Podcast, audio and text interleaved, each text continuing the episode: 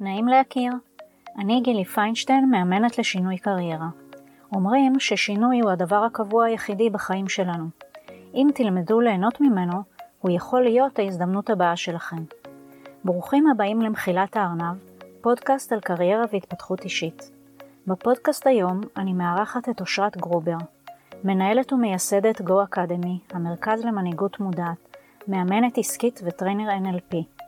מרצה בתחומי האימון העסקי, NLP, מיינדפולנס, ניהול מנהיגות ותקשורת.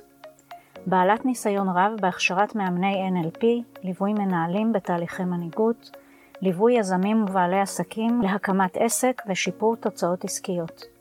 אנחנו מדברות על מודל be happy, לא מה שחשבתם, תודעת שפע והשפעתה המשמעותית על החיים שלנו, מודעות אישית ועסקית, התמודדות עם שינויים, לחיות בנוח עם אי הנוחות, קונפליקטים כמנועי צמיחה, החשיבות בבחירה לעצור, לבחון ולבחור מחדש, בריאת המציאות שלנו בעצמנו ועוד, ובסיום, טיפים עבורכם המאזינים. אתם מוזמנים להתרווח בקורסה ולצאת לצעידה שלכם, מיד מתחילים.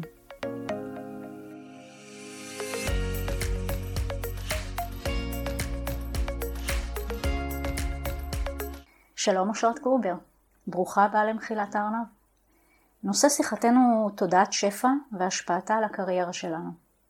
בואי נתחיל בכך שתספרי בכמה משפטים מי את אושרת ומה את עושה היום. אז אני אושרת, אני נשואה לחגי, אנחנו כבר ביחד 22 שנים, ואימא לדניאל ואלונה. אני בעלים של מרכז למנהיגות מודעת שנקרא Go Academy, ששם אה, עוברים קורסים, קורסים שעוסקים במודעות. אה, מודעות אישית, מודעות עסקית, אימון, NLP, מיינדפולנס, עד מודעות שקשורה באמת לעולם הרוח, שזה מסע הנשמה. קורס שמדבר על תקשור, מדיטציה, ריפוי, ואת זה אני מעבירה עם אה, שותף עסקי שלי, אביחי אבואב, ישראלי שחי בברזיל. זה משהו שאנחנו עושים ככה בשנה האחרונה, שהוא פורץ תודה. אבל אם אני יכולה לתת באמת כותרת לכל מה שאני עושה, גם בליווי של עסקים וארגונים, זה באמת עוזרת להם לפתח מודעות, גם אישית וגם עסקית, כדי להצליח בסופו של דבר להגשים את עצמם. הגשמה עצמית זה הסיפור. וההנחת יסוד של כל העשייה שלי זה שככל שאדם במודעות עצמית גבוהה יותר, היכולת שלו להגשים את עצמו ולברום מציאות עולה. אני כמובן מלווה גם עסקים וגם ארגונים בנושא של מנהיגות, תקשורת, שירות. איך התחלת את הקריירה שלך כשכירה? כן, הייתי שכירה, אני קוראת לזה שכירה משומנת הרבה שנים, הייתי מנהלת רכש בכירה בחברת תרופות. אה, לפני זה עשיתי עוד תפקידים, אבל זה ככה התפקיד המהותי לפני שיצאתי לעצמאות. הייתי מנהלת רכש, חברת הנהלה, דירקטורית, אני קוראת לזה משומנת כי היה לי הכל, גם uh, עמדה טובה וגם תנאים טובים וגם מעניין לאורך שנים. עד שבה, אני זוכרת בשנתיים האחרונות, משהו ככה התחיל לבעור בי. בהתחלה זה היה לא נוח, הרבה פעמים ככה זה קורה לנו.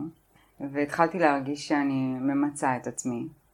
היה לי קונפליקט די גדול בין זה שנוח וטוב ואני מוערכת וגם נורא מצפים ממני להתקדם וככה נתנו לי מסלול קידום מאוד מאוד ברור להם. אבל עם הזמן התחלתי להרגיש שזה לא זה. וככל שעבר הזמן אני חושבת שהקונפליקט התעצם וגם איתו אפילו הסבל. כי לא עשיתי שום דבר עם זה, רק חיפשתי מה החלום הבא, מה הדבר הבא, ואמרתי אני לא עושה שינוי עד שזה לא יושב לי בול. כן. איך חיפשת? איך חיפשתי? שאלה טובה. בהתחלה בתוך עצמי, הלכתי אפילו, אני זוכרת, למאמנת, והתחלנו תהליך, ואני זוכרת שהיה לי ממש קשה. אני כבן אדם מאוד הישגי, תמיד יודעת מה אני רוצה, תמיד מה הרמה הבאה, תמיד מה הדבר שאני באמת ככה, החלום שלי. ופתאום במשך שנתיים אחרי הלידה של הבן הגדול שלי, הסתובבתי בלי, כאילו בלי חלום.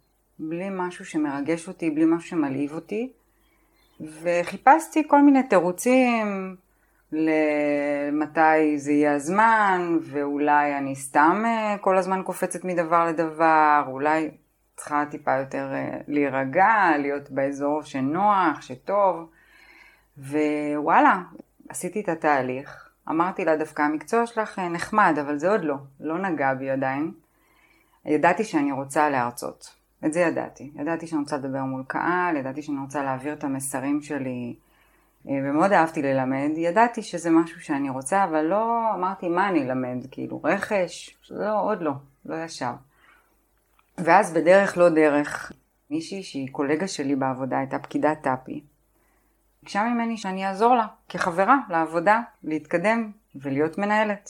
וישבנו ככה שלושה חודשים בארוחות צהריים, בבתי קפה, ותבינו תוכנית באיך היא ניגשת למנכ"ל, מציגה לו מחלקה חדשה, עם הגדרות תפקידים, עם אה, מדדים, הכל מובנה, עם סימולציות שעשיתי לה איך לגשת אליו, הכרתי אותו טוב, אז איך ככה אה, לעשות את הריאיון איתו. היא ניגשה, אחרי כמה חודשים היא באה אליי כולה ככה בעננים ואומרת לי, אושרת, את לא מאמינה, זה בדיוק מה שכתבנו, זה מה שהולך לקרות. והיא ככה כולה בהתלהבות ואני יומיים מסתובבת כאילו זכיתי בפיס ואז נופל לי האסימון. זה זה זה זה, זה מה שאני אוהבת לעשות, לעזור לאנשים אה, לממש את עצמם, להגשים את עצמם. את עולם העסקים תמיד מאוד אהבתי, אוהבת מאוד. אז הלכתי ללמוד אימון עסקי וייעוץ עסקי. לימים הוספתי את ה-NLP, שהוא עוד אה, נדבך במקום שלי, הבנה של התת מודע. כן, אבל את כל זה עשית תוך כדי עבודה. לא. את הקורס אימון עסקי וייעוץ עסקי עשיתי תוך כדי עבודה. אני זוכרת את היום הראשון שהתחלתי את הלימודים ואמרתי, הגעתי הביתה.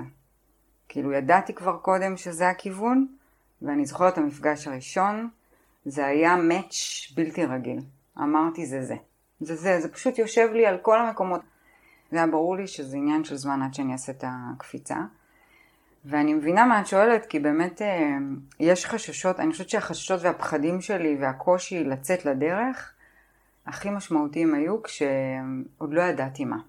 עוד לא מצאתי את הדבר הזה שאני מוכנה לעזוב בשבילו את הכל. אני חושבת שאת נגעת באמת אה, בנקודה חשובה, כשאנחנו לא יודעים את המה, זה באמת הפחד הכי כן. גדול. כי כשאתה כבר יודע מה, אז זה כבר יותר פשוט, אנחנו יודעים לנהל את זה, אנחנו נשים מטרות ויעדים ועניינים וסיפורים, וזה יקרה מתישהו, אבל המה הוא באמת אה, מפחיד. כן, אני חושבת שזה הסיפור היה אצלי. את יודעת, לכל אחד יש דפוסים, איך הוא מתנהל מול שינוי. אני מאוד אוהבת שינוי, תמיד אהבתי. אני יודעת לקפוץ בשינויים, אני טובה בשינויים, אני אוהבת שינויים. שאלו אותי פעם, איך זה שיש אנשים שאוהבים שינוי ויש כאלה ששונאים שינוי? מה ההבדל ביניהם? זאת שאלה ממש נראה לי חשובה, גם קשורה באמת לעולם שלנו שהוא כל הזמן עם שינויים. מתוך הניסיון שאני מלווה כבר באמת הרבה מאוד בעלי עסקים שחווים כל הזמן שינויים, בסוף זה איך אתה מסתכל על העתיד, איך אתה מסתכל על השינוי. זאת אומרת, אם יש לך איזושהי אמונה, אפילו קצת תמימה במרכאות, שהשינוי יביא אותך למקום יותר טוב מעכשיו, יש לך איזו ידיעה פנימית כזאתי, אז יותר קל לך לצאת לשינוי. אנשים שקשה להם שינויים הרבה פעמים, כשמסתכלים על שינוי ומסתכלים קדימה, וזה לגיטימי מאוד, בסדר?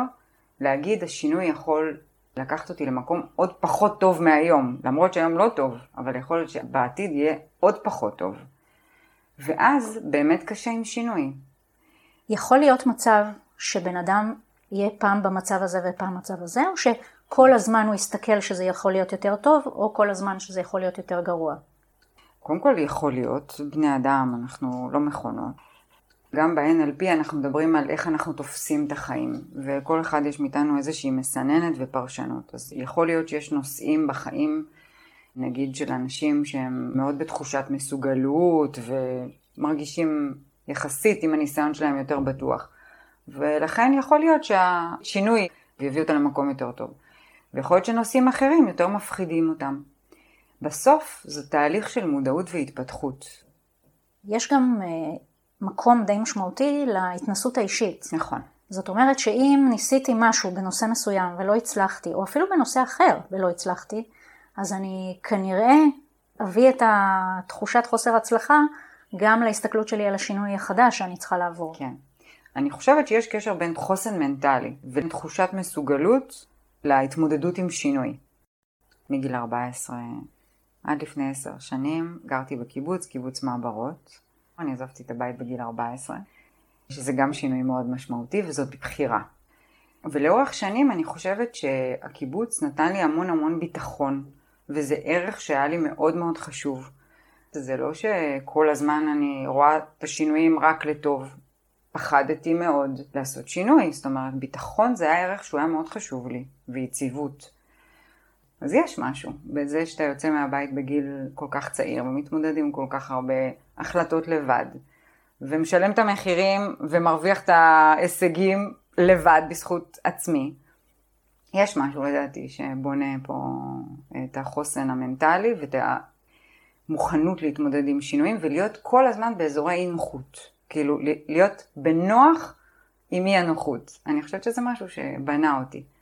אז אני לא יודעת להגיד על כולם, אני מאמינה שאנשים שככה יש להם חוסן מנטלי יותר גבוה, וכמו שאמרת, ניסיון בהתמודדות במצבים מאתגרים, כנראה יותר קל להם עם שינויים. ולמה בעצם החלטת לעזוב את הבית בגיל 14 וללכת לקיבוץ? שאלה טובה. אני מגיל מאוד מאוד צעיר הייתי בקיבוצים אצל אה, בני דודים שלי, דודים שלי. לא יודעת, זה נכנס לי איזה מין קריאה כזאת, אני קוראת לזה קריאה היום, אז לא ידעתי לקרוא לזה ככה. אבל רציתי ללכת לקיבוץ, זה היה חלום. כי החופש, המרחבים, זה שכל הילדים ביחד כל הזמן, ולא ההורים כל הזמן, אה, איך אומרים, איתם צמודים, זה קסם לי. היה לא. איזה קושי בבית? לא, לא. תראי, זה בית יחסית נורמטיבי, היו קונפליקטים בבית, את יודעת, בין בני זוג. ההורים שלי עברו משברים, אבל לא משהו שהוא קיצוני בכלל, וההורים שלי לא רצו שאני אלך. אז לא, זה לא היה משהו כזה. ואני חושבת שמה שהניע אותי, שלא אהבתי שמחליטים בשבילי. ובבית, אה, אימא שלי אישה דעתנית, אימא מדהימה, אבל דעתנית, וכאילו אני הייתי ילדה קצת מרדנית, ורציתי לבד להחליט, מגיל מאוד צעיר. זה מדהים בעיניי, היום כשאני מסתכלת אחורה, שהיא, עם זה שהיא לא רצתה שאני אצא מהבית, היא מאוד אפשרה לי, בתמיכה של אבא שלי, לממש את עצמי, והיא לא חשבה על עצמה. כי רוב ההורים, אני עכשיו מסתכלת אפילו עליי, שהילדים שלי יגידו לי, אמא, אני רוצה עכשיו לצאת מהבית, אני לא בטוחה שאני כן. אוהב את זה. יכול להיות שבסוף אני אלך איתם, אבל אני לא בטוחה. ואני יכולה להבין אותה היום ולהגיד, וואו, כאילו, היא אפשרה לי, היא לא חשבה על עצמה. היא אפשרה לי לצאת ולפרוח ולהתמודד. איך הגעת לתחום הספציפי? בתור ילדה, קודם כל מאוד מאוד אהבתי ללמד, שזה חלק אחד שלי. אני חושבת שמאז שאני זוכרת את עצמי, היה לי צורך מאוד מאוד גדול בשליטה. ביכולת להיות בחירות, להחליט עליי. הנה אפרופו הסיפור שלי מהקיבוץ. שאני יוצרת את החיים שלי.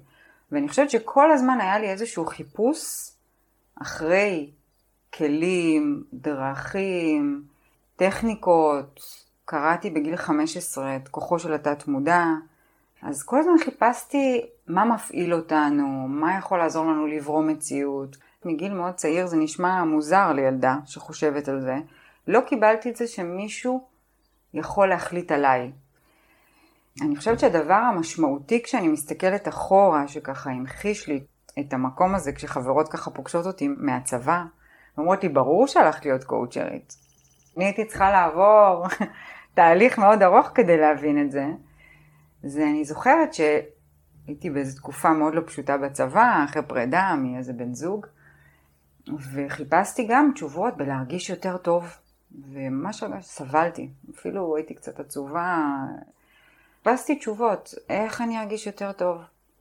ואז אני זוכרת, במקרה או לא במקרה, אני יושבת ברכבת, ומישהי ככה קוראת ספר, זה היה ספר של לואיז ל"ה, לרפא את חייך, ואני קוראת אותה מאחורה, אותה מאחורה בכריכה, ואני שואלת אותה מה זה הספר הזה, זה סקרן אותי. ואני רושמת את השם והולכת לקנות, וחברה שלי שהייתה יחד איתי מהצבא, גם כן בתקופה לא פשוטה עם איזה בחור, ואמרתי לה, בואי תקשיבי, קניתי ספר, בואי נתנסה, מה יש לנו להפסיד? אנחנו שתינו במצב לא... לא מדהים. לא מדהים. בואי ננסה, בואי ננסה את המנטרות, את הטכניקות, את התהליכים, ופשוט, אה, את יודעת, התמסרתי לזה. זה היה מדהים כי מחזיר אהבות קדומות, אז הבחור הזה ש... שחשבתי שאיבדתי אותו, חזר אליי. והיא התחתנה עם הבחור, הצליחה להגיע באמת ל, ליעדים שהיא רצתה בקריירה, תחשבי שזה היה בצבא. זה היה כאילו הסימן הראשון בשבילי, עוד לא ידעתי לקרוא לזה בשם, ש, שקיים דבר כזה, שאנחנו יכולים לברוא מציאות. פשוט ככה, לכתוב, לברוא מציאות. זה הספר הראש, השני, מה שנקרא, אבל ככה שממש היה פרקטי. מה ו... היה הראשון? הראשון היה כוחו של התת מודע. אה, אוקיי. עכשיו, לילדה בת 15 והשני? היה מאוד קשה לקרוא אותו, כן. אבל הבנתי שיש שם, יש תת מודע, יש אזור אצלנו במוח, שהוא לא מוגדר, אבל קיים שם הסיפור הזה, ויש שם כוח מאוד מאוד גדול. השני היה הספר של לואיז למדי, לרפא את חייך, שהיא, לואיז למדי, אם את מכירה את הסיפור שלה, הייתה חולת סרטן סופני וצריכה להבריא את עצמה. היום יש לה גם קורסים אפילו בישראל.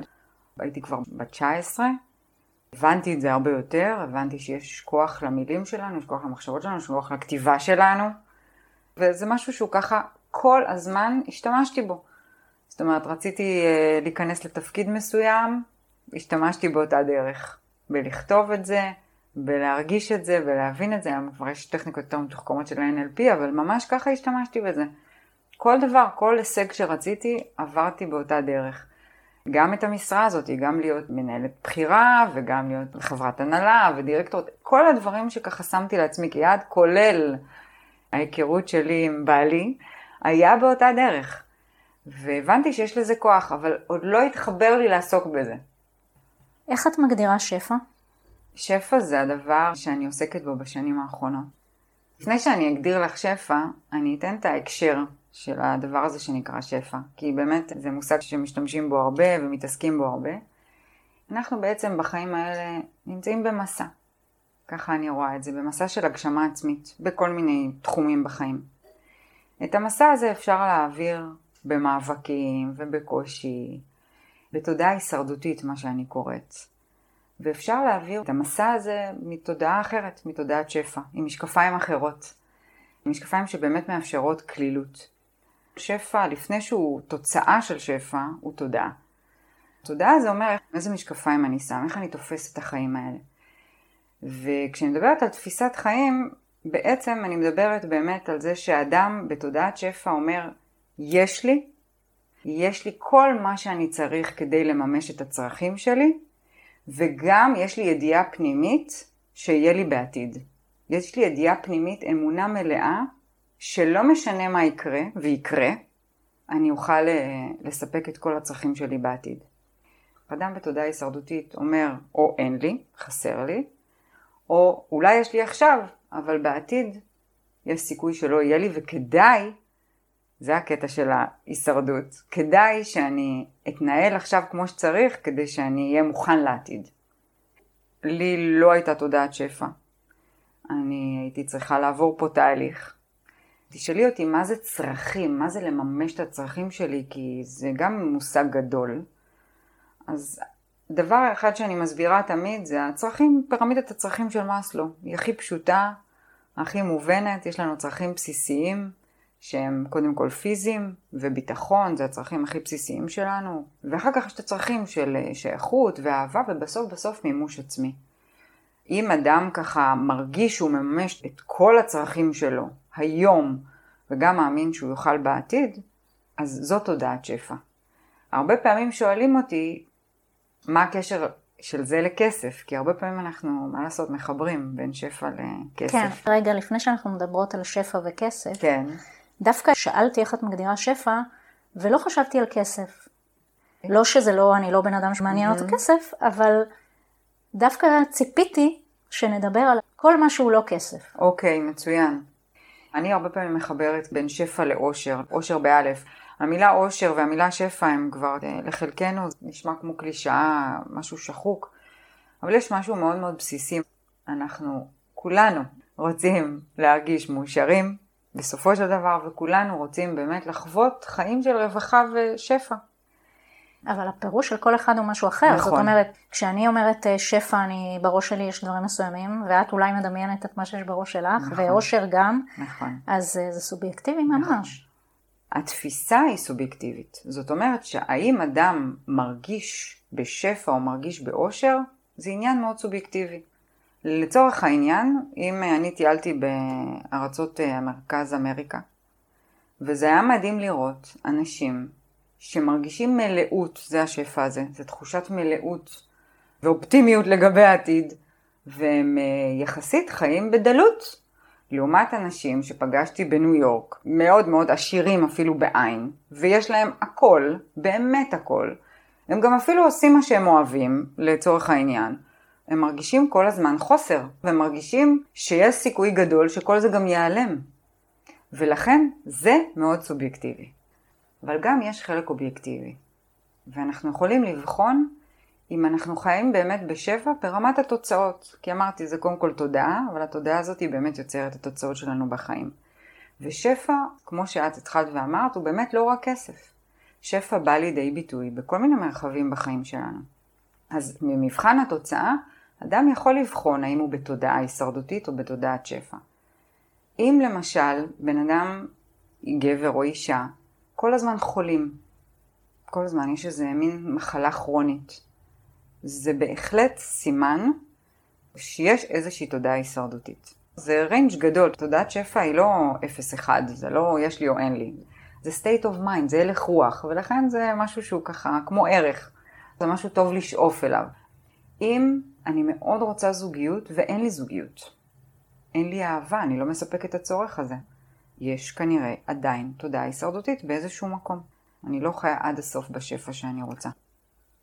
אבל האדם יכול לבחון אובייקטיבית על חייו, האם באמת הוא נמצא במקום שהוא רוצה מבחינת התוצאות שהוא רוצה, או לא. וזה חשוב מאוד להיות גם בכנות. פה באמת נכנסת המודעות. בכנות, לא להגיד, אני עכשיו חולה, אבל הכל בסדר, הכל מעולה, הכל טוב, הכל... לא, אני לא מרגישה טוב. אני לא מרגישה טוב כבר הרבה זמן.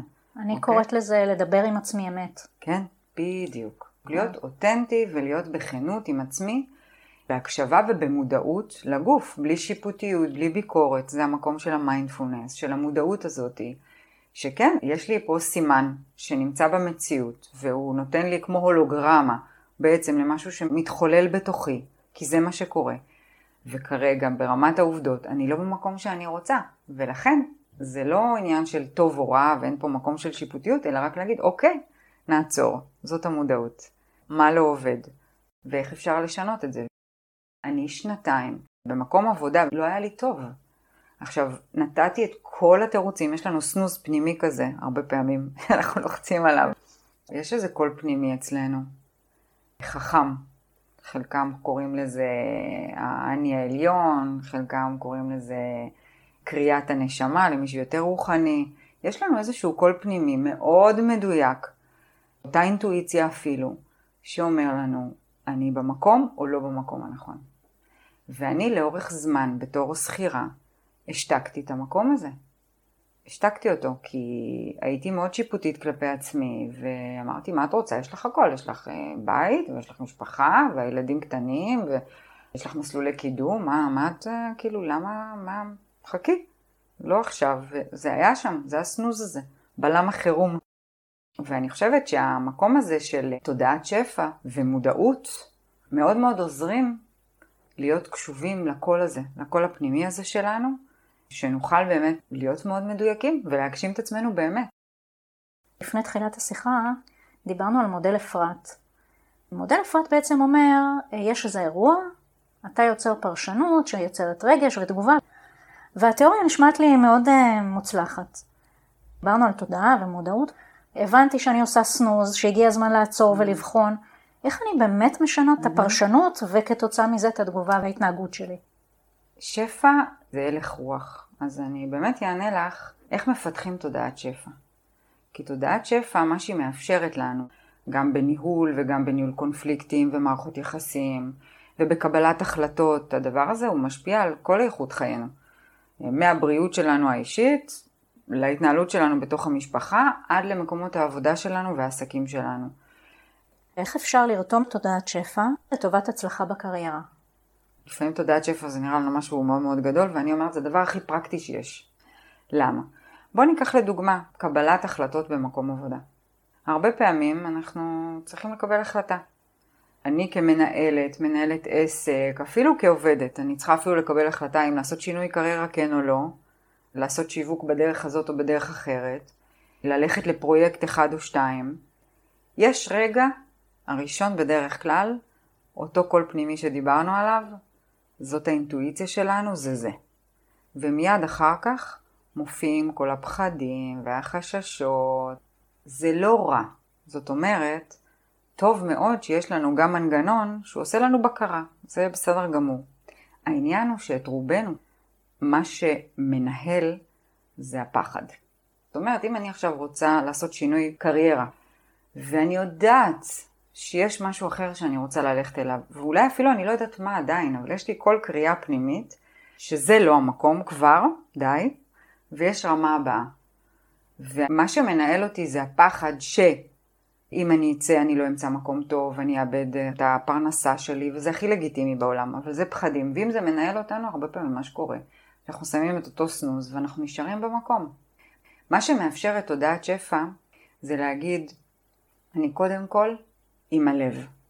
אני יודעת, וזאת המודעות גם, להקשיב למה נכון לי ומה מדויק לי. אחר כך יגיע הראש וההיגיון והתוכנית עבודה והפעולות, וזה בסדר גמור. ובסוף באנו לפה, זו תפיסתי, לחיות מהלב, לחיות מהמקום הכי עמוק ואמיתי ואותנטי של מה שבאנו להגשים פה. תודעת שפע אז בקבלת החלטות מאוד מאוד עוזרת, אפרופו היא ממש מחברת אותנו לאינטואיציה שלנו. אנשי עסקים טובים, מנהלים טובים, עובדים המון עם האינטואיציה. עכשיו אינטואיציה זה לא משהו שהוא פזיז או משהו שהוא רק אה, מרגש, בכלל לא. יש לנו ממש מצפן חכם ביותר, שהוא זה שמראה לנו את הדרך. תני רגע כמה מילים על אה, נושא של האינטואיציה. אינטואיציה בעצם זה היכולת להקשיב לאותה קריאה פנימית. פה לא הייתי מסבירה מה זה, כמו שאני לא יכולה להסביר לך מה זאת אהבה, אבל אנחנו יודעים מה זה, אנחנו מרגישים את זה. אותו דבר אינטואיציה. מה אני כן אגיד זה איך מטפחים אינטואיציה. אינטואיציה בסופו של דבר יושבת לא על הרגשות שלנו ולא על ההיגיון שלנו. היא יושבת על איזשהו משהו באמצע, שהוא הלב שלנו. הרבה עושים את הבלבול בין רגש ללב. לב זה משהו פנימי, אני קוראת לזה המנהיג שלנו, של מי אני, מה אני רוצה, מה חשוב לי באמת, המרחב הכי אותנטי שיש, של מה מדויק לי עכשיו. איך מטפחים אינטואיציה? זה קודם כל מודעות. מתי באמת זה זה. זה הקול הפנימי. פשוט מה שקורה לנו הרבה פעמים בגלל הסחות דעת מבחוץ, בגלל הראש, ההיגיון שעובד, אנחנו שוכחים להיות מחוברים לאותו קול פנימי. הדבר שלי הכי הרבה עוזר בטיפוח האינטואיציה זה מדיטציות. מדיטציה בעיניי היא כלי פשוט, חינמי, מדהים, שעוזר לנו מאוד מאוד לטפח את המרחב הזה של אינטואיציה. והיא חשובה לנו במקומות העבודה, היא חשובה לנו כמנהלים, היא חשובה לנו כבעלי עסקים.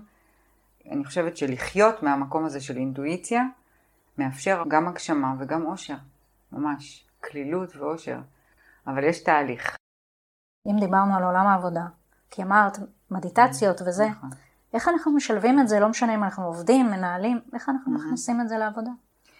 מי שכבר חי ועושה מדיטציות מכיר את זה, שהתגובתיות שלנו מופחתת. זאת אומרת, היכולת לעצור, כמו שאמרת, ולעשות רווח בין הגירוי לתגובה. להשעות בין הגירוי לתגובה. בזמן של הרווח הזה, לפעמים קוראים לו רווח בין המחשבות, רווח בין גירוי לתגובה, זה הזמן שאני יכולה לבחור מחדש. כי אדם לא מודע הוא אדם על אוטומט. אני חושבת שכולנו נמצאים באוטומטים במקומות מסוימים בחיים שלנו. אוטומט זה דבר טוב מאוד איפה שעובד לנו. אבל איפה יש לנו בעיה? כשאנחנו באוטומט, גם במרחבים שלא עובדים לנו. אנחנו נמצאים במקום עבודה ואנחנו כבר לא מרוצים, כבר לא טוב לנו, ואנחנו עדיין ממשיכים. אנחנו נמצאים במערכת יחסים עם המנהל שלנו, עם העובד שלנו, משהו שם לא עובד ואנחנו ממשיכים באותה דרך. אנחנו בעלי עסקים, משהו לא עובד, אנחנו רואים במספרים, לא עובד. השיווק לא עובד טוב, התקציב שלי לא מנוהל נכון, התזרים שלי לא נראה טוב, אנחנו ממשיכים באותה דרך. זה נקרא להיות על אוטומט. מה שעושה מודעות, גם אישית וגם עסקית, היא בעצם עוזרת לנו לעצור ולהשעות ולהיכנס לתהליך של בדיקה, מודעות ולבחור מחדש. הקושי אצל רוב האנשים הוא בבחירה מחדש הרבה פעמים. כי האוטומט שלנו הוא להישאר במקום הבטוח והנוח, לא בהכרח הטוב. לעניין הזה של פיתוח המודעות מאוד עוזר מדיטציות של מיינדפולנס ומדיטציות של אה, נוכחות, 10-15 דקות ביום. חינמי. בבית, לפני בבית. שאתה מגיע לעבודה. אני בעד לפני. אני יכולה להגיד לך שלי יש מדיטציות שהן מדיטציות ליום העבודה. זאת אומרת, שלוש דקות, אני קוראת לזה של מרחב נשימה. בהפסקת צהריים. כן, כן, שפתאום אתה צריך להיכנס לאיזו פגישה חשובה, פתאום קרה איזשהו משהו, איזשהו קונפליקט עם עובד שלך, עם מנהל שלך. שלוש דקות, יוצאים החוצה, למקום נחמד ונוח, אפשר בשלוש דקות להתאפס. עכשיו, כשבן אדם עושה יום-יום מדיטציות, 10-15 דקות, סטו, היום הוא נראה אחרת. התגובתיות פשוט יורדת. אנחנו בעצם מגדלים תרמוסטט פנימי, כמו תרמוסטט של אה, מזגן, שלא משנה מה סוער בחוץ, אצלי הטמפרטורה עולה מעלה 2, אבל חוזרת להיות בתרמוסטט. וזה מדהים, כי ברגע שאני עוצרת, יש לי אפשרות לבחור מחדש. וכשאני בוחרת מחדש, אני בוחרת ממקום מודע וממקום אפקטיבי. מה אני רוצה? חשוב להגיד, כן. ככה למי שמאזין, שהלבחור מחדש זה לא מחייב לבחור משהו חדש. נכון. כי הרבה פעמים אנשים חושבים שהם צריכים לשנות. ואז הם מראש לא משנים, כי רק המחשבה לשנות. אז גם אה, לבחור מחדש אחרי שבדקתי את אותו הדבר שאני נמצא, זה אפילו בעיניי לפעמים יותר חשוב, כי אתה נמצא בגלל שבדקת ואתה שלם עם עצמך וזה נכון, ולא סתם הלכת למשהו אחר בלי בדיקה אמיתית. ממש ככה, האקט של הבחירה הוא אקט שמאפשר לנו בעצם להרגיש שלמים. וזה המקום הזה של בחירה מחדש. וזה פוגש אותנו בהרבה קונפליקטים בחיים, אפרופו תודעת שפע והתמודדות בקונפליקטים. אני הבנתי שככל שאני אעשה יותר מדיטציות בבוקר אז אני אהיה אולי פחות תגובתית. אני מודעת, אני יודעת שהוא אמר לי את זה ותוך פחות משנייה באינסטינקט שלי זה לענות איקס. Mm-hmm. אבל אני גם יודעת במחשבה ובשכל שעדיף שאני לא אענה את האיקס הזה כי התוצאות די ברורות מה יקרה מהדבר הזה. אז mm-hmm. איך אני עוצרת? יש לפעמים קונפליקטים גם אם אני מאוד מודעת וטיפחתי תרמוסטט, יש לנו אזורים אפילו רגישים מאוד, ולפעמים, כן, יש פתאום סיטואציה שלוחץ לי על הכפתור. טכניקה אחת היא באמת, כמו שאנחנו מכירים, שנייה לנשום ולהזכיר לעצמי שהכל בסדר. יש לי תמיד מה ללמוד ולשפר, אבל הכל בסדר. ממש בשקט. נשימה עמוקה, אפילו לפעמים לשתות, פשוט לקחת כוס מים, לעצור שנייה, לספור עד עשר בשקט לימדו אותנו, כשהיינו ילדים קטנים, אה, לפעמים לשאול שאלה. אני הרבה פעמים, כדי לתת את ההשעיה הזאת, שואלת שאלה. מישהו אומר לי משהו שלא פשוט לי איתו, אפילו מערער אותי, אני עונה לו בשאלה בחזרה. זה נותן לי גם את הזמן, גם את המרחב של להמשיך את השיח, גם כדי להבין אותו, וגם להשעות את התגובה. זאת אומרת, אם מישהו עכשיו אמר לי משהו, אה, תקשיבי, אה, עצבן אותי מאוד מה שעשית, או התלונן על משהו, אז אני אפילו יכולה לשאול אותו פשוט, אתה יכול שנייה להסביר לי למה אתה מתכוון? לי חשוב מאוד לדבר על נושא הקונפליקטים ותודעת שפע. קונפליקט זה לא דבר נוח, והיינו מעדיפים שלא יהיו קונפליקטים. זה הכי אנושי שיש. ההסתכלות על קונפליקט כמשהו שמצמיח אותי, זה משהו שהוא באמת עניין של מודעות. בסוף קונפליקט מביא אותנו קדימה. ולמה? הוא מביא איזה שהם שני חלקים שרוצים לבוא לידי ביטוי. ולכאורה הם נראים מתנגשים. הרבה פעמים זה מישהו שאמר לנו משהו, לחץ לנו על איזשהו ערך שחשוב לנו, והערך הזה רוצה לבוא לידי ביטוי, ומישהו מאיים לנו, במרכאות או לא, מאיים לנו על אותו ערך. ולפעמים זה גם קונפליקט שהוא קונפליקט פנימי. יש לי עכשיו מצד אחד צורך ביציבות במקום העבודה, ושייכות ואהבה שאני כבר מרגישה. מצד שני, יש לי צורך במימוש, בהגשמה. וזה שני חלקים בתוכי שרוצים לבוא לידי ביטוי. המקום הזה הוא סיפור חיינו. אדם שהוא בתודעה הישרדותית, החשיבה האוטומטית היא או-או. או יציבות וביטחון, או מימוש והגשמה עצמית. ואם דיברנו על קונפליקט למשל במנהל לעובד או ישיבה קשה, או הדעה שלי או הדעה שלו. או שאני מנצחת פה או שהוא ינצח אותי, משהו יבוא על חשבון משהו. צורך שלי יבוא על חשבון הצורך שלו או הפוך. במקומות עבודה רואים את זה הרבה. זה מאוד לגיטימי, כי אנחנו רוצים תמיד לשמור על טובתנו, אבל מצד שני, אני רוצה לעלות להקשר הגבוה. תודעה שפע היא מאוד פרקטית, כי היא באה ואומרת, יש קונפליקט פנימי או חיצוני, אפשר גם וגם, אבל צריך להיות יצירתיים.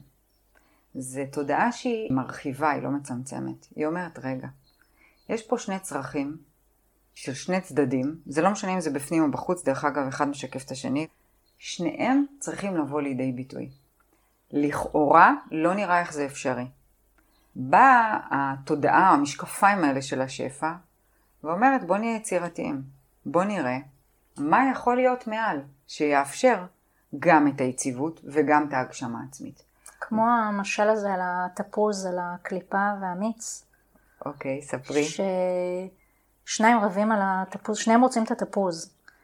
אז ככה לקצר את זה, בשורה התחתונה שואלים כל אחד מה הוא רוצה. אמרת, צריך לראות איך גם וגם.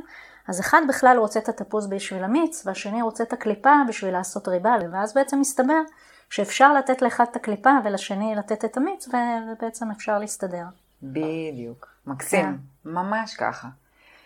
כשאתה באמת בהתלבטות בין דרך אחת לדרך אחרת, בין צורך אחד לצורך אחר, לערך אחד לערך אחר, אז אני תמיד שואלת, באיזה תנאי אפשר גם וגם להביא אותם לידי ביטוי ביחד?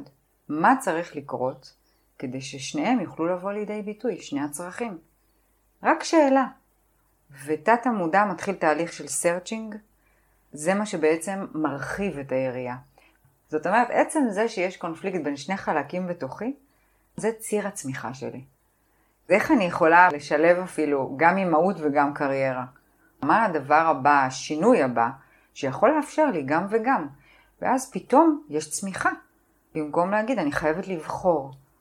אז אני חושבת שאחד הדברים החשובים, קודם כל לפעמים זה להחליט, גם אם ההחלטה היא לא הכי טובה, עצם ההחלטה היא כבר מורידה לחצים. וגם החלטתי א', מה זה גורם לי להרגיש. לא טוב, אז ב', מה הוא גורם לי להרגיש. וזה גם אפשרות למצוא את התשובה. בדיוק. את יודעת, אותנו לימדו לאורך שנים, גם אותי כמנהלת, לקבל החלטות מההיגיון, בסדר? יש אינטואיציה והכל טוב, אבל באמת מההיגיון. וזה נורא קשה לדעת אם החלטה היא נכונה או לא נכונה עם ההיגיון, כי את ההחלטה, אם היא נכונה או לא נכונה, תדעי רק בדיעבד. זה תמיד גם uh, בתנאי חוסר ודאות, כן, אז אתה בדיוק, באמת לא יודע. אתה לא יודע, אין, אין לך סיכוי לדעת מה יקרה ואיך יהיה. ולכן ההיגיון הוא יכול להכניס אותנו ללופים מאוד רציניים. ולכן אני אומרת לאנשים, הדרך הטובה ביותר לדעת אם ההחלטה הייתה טובה לך, זה יש לך מצפן פנימי שאומר, רגע, כשאני מחליט את זה, האם זה מרחיב לי את הלב או מכווץ אותי? ספרי לי בבקשה על המודל שיצרת. המודל בעצם נקרא be happy. ה-be זה beliefs, זה אמונות. יש אמונות שהן אמונות מעכבות שפע, וזה יכול מאוד להיות סובייקטיבי. כמו בסדר? מה למשל? כסף מגיע רק בעבודה קשה. כסף לא גדל על העצים. כסף משחית. בעבודה? אם אני לא אהיה בשליטה, אני אאבד את המקום עבודה שלי. אם אני לא אתנהל באיזה סוג של אה, ריצוי, אני לא אהיה נחמד מספיק, אני אכנס לעימותים, או יכעסו עליי, אני יכול אה, גם לאבד את המקום עבודה, יכולים לא לאהוב אותי. חלק מהאמונות קשורות בהערכה עצמית, וחלק מהאמונות קשורות בכסף, חלק מהאמונות קשורות בבריאות. פה באמת כל אחד צריך לבחון, זה מאוד סובייקטיבי, צריך לראות איפה השפע לא בא לידי ביטוי בחיים שלי, באיזה אפיק או באיזה צורך שאינו מתקיים, ולראות איזה אמונות מעכבות אותי מהמקום הזה. אבל האמונות שמביאות לידי ביטוי תודעה הישרדותית למשל, זה שמשהו רע עומד לקרות. לא תמיד אנחנו מודעים לזה, אבל זה נמצא אצלנו, במיוחד שקורה אירוע קשה. יש פתאום גל של פיטורים במקום העבודה שלי, אז משהו רע עומד לקרות לי. אמונה שנייה זה שאין מספיק לכולם. אם הוא יקבל עכשיו את התפקיד הזה, אני לא אוכל להתקדם במקום, אין לי פה מספיק מקום. לעומת תודעת שפע שאומרת, העולם מלא בשפע, יש מספיק לכולם. האמונה השלישית היא שאני לא ראוי. אני אהיה ראוי רק אם עשיתי תואר. אני אהיה ראוי רק אם אני מרצה, במקום העבודה אפילו. רק אם אני שותק ולא מביא את עצמי לידי ביטוי. אני אהיה ראוי רק אם אני עובד מספיק קשה. רק אם אני עושה המון המון שעות עבודה, אז אני אהיה ראוי. המודעות מאפשרת לנו שנייה לעצור ולהגיד, רגע, מה מנהל אותי מתוך האמונות האלה? הראויות שלי מותנית במשהו? אדם בתודעת שפע זה לא מותנה בכלום. אני ראוי, למה? ככה. זה לא אומר שאני לא צריך לתת ערך. באתי לפה להגשים את עצמי, לתת ערך, הכל בסדר. אבל אני ראוי. אנשים בתודעת שפע הם לא מתנים את זה. אנחנו רק מכירים את המושג נחסוך ליום השחור. אדם בתודעת שפע אומר נחסוך, זה מעולה לחסוך, אבל למה לא לחסוך ליום הלבן? למה לא לחסוך לאיזה בתי נופש אה, שיהיו לי לטייל כשאני אהיה בפנסיה? האי זה אמושן, זה הרגשות. פחד, תסכול, חשש, עצב, הם רגשות שהם מעכבי שפע. לעומת רגשות שהם מקדמי שפע, אהבה. זה נשמע כאילו משהו מאוד מאוד גדול, אבל באמת היכולת שלי לאהוב את החיים, לאהוב את האנשים, אפילו בתוך תהליך של משא ומתן, בתוך תהליך של קונפליקט. הדבר השני הוא שמחה. שמחה ושמחה בשמחת האחר, שמחה שלי. והדבר האחרון, גם חמלה. גם כלפי עצמי וגם כלפי אחרים, מהמקום הזה של קבלה. יש משהו בבסיס שלנו, לפעמים שלא מקבל את המציאות. אדם בתודעה הישרדותית הוא במאבק כל הזמן. אני לא מקבל. לא מקבל את הקונפליקט, לא מקבל את המציאות, לא מקבל את הצורך שלו, אני לא מקבל. והמקום הזה של לפתח קבלה לא ממקום של פשרה, אלא ממקום של ככה זה עכשיו, ואין לי מה להיאבק במשהו שהוא לא בשליטתי. אני עסוקה במה שבשליטתי, אבל הקבלה פה, גם קבלה מוחלטת של עצמי, של הצרכים שלי, של הפחדים שלי, של החששות שלי, וגם קבלה של אדם מבחוץ. היכולת שלי להגיד, אוקיי, הצורך שלו אולי מנוגד לצורך שלי, אבל אני מקבל את זה שיש לו צורך אחר. ויכול להיות שדווקא בגלל זה שנינו נתפתח. חמלה ובכלל קבלה זה רגש או סטייט לדעתי, שמאפשר פשוט פתיחה של הערוצים במקום צמצום שלהם. הדבר האחרון שאני רוצה לגעת בו, שהוא מאוד מאוד משמעותי, זה המקום הזה של השתוות הנפש. השתוות הנפש זה כאילו משהו שהוא נראה מושג כזה נשגב הרבה פעמים. כולנו מכירים את הרגע הזה שאנחנו מרגישים בנוכחות מלאה. הכל בסדר. השתוות הנפש זה מטה סטייט שהגיע מהבודהיזם, ולמשל דיגיטציה מאוד מאוד עוזרת לנו לחיות במקום המאוזן הזה, שהוא לא בהשתוקקות או בהאחזות, לא, רק אם אני אשיג אז יהיה לי, והוא גם לא בנמנעות, בלהגיד, לא, זה לא טוב, די, נמאס לי כבר מהקונפליקט הזה, נמאס לי מהמקום הזה. הוא באיזשהו מקום מאוזן שאומר, אני יכול גם להגיד, עכשיו בסדר, ויהיה גם בעתיד בסדר. לא משנה מה יקרה בעתיד, זה לטובתי העליונה. Happy, יש את ה-habits, זה אומר הרגלים. יש הרגלים שהם מקדמי שפע ויש הרגלים שהם מעכבי שפע. הרגל אחד שמאוד מאוד מקדם שפע הוא ההרגל של הכרת תודה. הכרת תודה בעצם מאפשרת לנו לחיות מתוך חוויה של זכות. זכות זה אומר, אני יותר מקבל מהעולם מאשר אני אפילו נותן, זאת אומרת, אני כל הזמן, יש לי, יש משהו בהוויה הזאתי שמאפשר לנו להיות בחוויית יש. וכשאדם נמצא בחוויית יש, הוא ממגנט עוד יש. כשאדם נמצא בחוויית חובה, שזה הפוך מחוויית זכות, אז הפוקוס שלו על אין.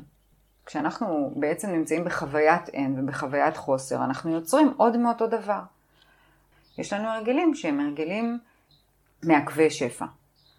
הרגל אחד קלאסי שהוא מעכב שפע הוא אה, קורבנות, תלונתיות. ולא פשוט להיות במקום הזה שלא להתלונן, אני יודעת. אבל כשאדם באמת נמצא הרבה במרחב של קרה לי, באמת קורה לכולנו, האירועים, כמו שאמרנו, הם לא בשליטתנו. מגיעים קונפליקטים במקום העבודה, מגיעים קונפליקטים בזוגיות שלנו. זה מגיע וזה תמיד מכווץ אותנו. אז יש רגע שאנחנו אומרים, אוקיי, לא טוב לי, לא נעים לי. ואדם שהוא בתודעת שפע אומר, קרה פה משהו. בוא נראה איך אני לוקח את זה להזדמנות. זה לא אומר שזה טוב, אבל זה אומר שיכול לצאת מזה טוב. מקדמי שפע למשל, הרגל קלאסי הוא דווקא קבלת החלטות מהירה. אנשים בתודעת שפע מחליטים נורא מהר. יש לנו את ה-A, A, uh, acknowledge או awareness, מודעות, דיברנו עליה הרבה. אדם בתודעת שפע הוא מודע. להגיד, רגע, איפה אני נמצא היום? איפה אני רוצה להיות? מה מעכב אותי? בחירה מחדש. יש לנו שני P ב happy. אז אני אתחיל מה partnership, שיתופי פעולה. המקום הזה של לחיות בשותפות, גם עסקית וגם אישית. היכולת לבחור שותפים לדרך מאוד מאוד מרחיבה אותנו. כשאני הגעתי לעולם העסקים, עם השנים הבנתי שכדי לצמוח לרמה הבאה, אני צריכה שותפים. זה לא היה לי פשוט, בכלל. אבל אני יכולה להגיד היום שיש לי שני שותפים, קודם כל שותף עסקי אביחי אבואב, שהוא עושה איתי קורס שנקרא מסע הנשמה. אנחנו עושים את זה ביחד, זה קורס שהוא פיתח ואני יחד מלווה אותו בארץ, קורס מדהים. ויש לי את סיגלית שהיא אחותו במקרה פרץ אבואב, שהיא דייקה איתי בעצם את המודל הזה שאני מדברת עכשיו, והיא שותפה מדהימה, ומה שאני מגלה פה, זה המקום של השפע. המקום הזה של הסינרגיה בשותפות, זאת לא קלישה, זה באמת, יש איזה מין חוויה של התרחבות. זה אומר, זה לא אני מביאה את שלי והיא מביאה את שלה, זה אני מביאה את שלי והיא מביאה את שלה, ומשהו שלישי שלא חשבתי עליו בכלל נוצר. אז זה ה P הזה של ה partnership, של השותפות ושיתופי פעולה, זה משהו שהוא מרחיב שפע. ה P השני הוא, אני קוראת לו people, כדי לאבחן את הסביבה שלנו. מי האנשים בסביבה שלי? יש אנשים שהם מחוללי אנרגיה. הם באים, הם חיוביים, הם יצרניים, הם אופטימיים, הם טובים לי גם, הם עושים לי טוב, לא צריך הרבה להתבלבל. הם מרחיבים לי את הלב, או שהם מכווצים לי את הלב. ויש לנו מכווצי לב, זה אומר זוללי אנרגיה, ולא ממקום שיפוטי, צריך להיות פשוט מודע. אני אומרת, כמה שיותר אנשים שהם מחוללי אנרגיה, וכמה שפחות מי שמכווץ לנו, זה נכון שלפעמים אנשים מאוד קרובים אלינו, ואנחנו רוצים אותם עדיין בחיים, אז אני אומרת, לפעמים אם יש את האחד או שניים האלה שמהמשפחה שלנו קרובים לנו, תהיו אתם השמש.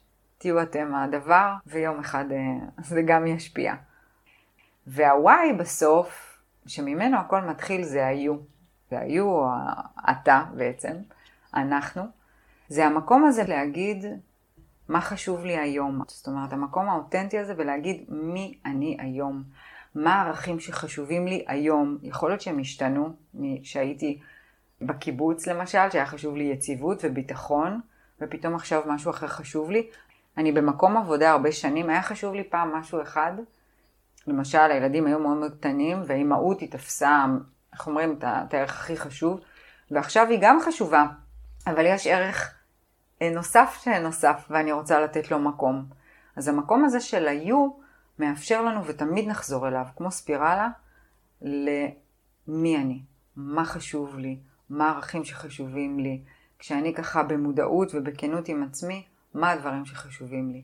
אז המקום הזה של פיתוח תודעת שפע הוא לא זבנג וגמרנו.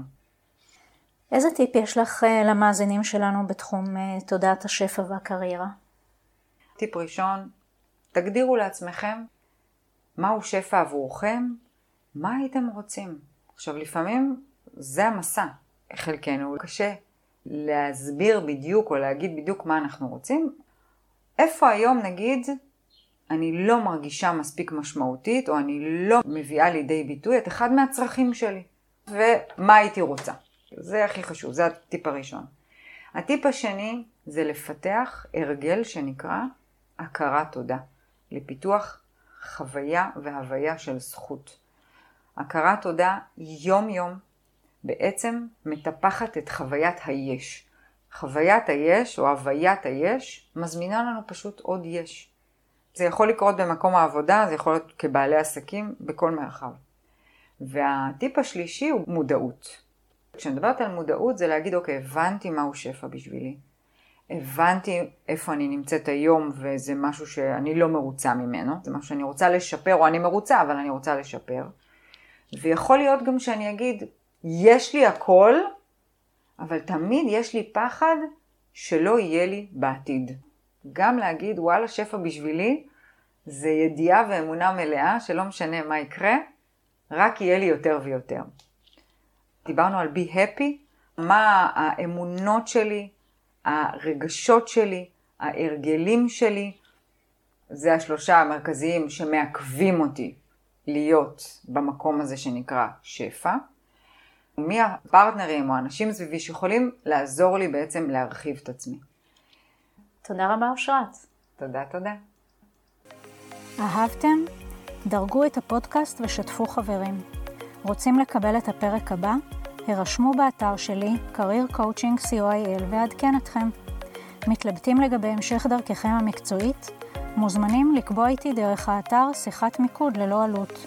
תודה שהאזנתם, להתראות בפרק הבא.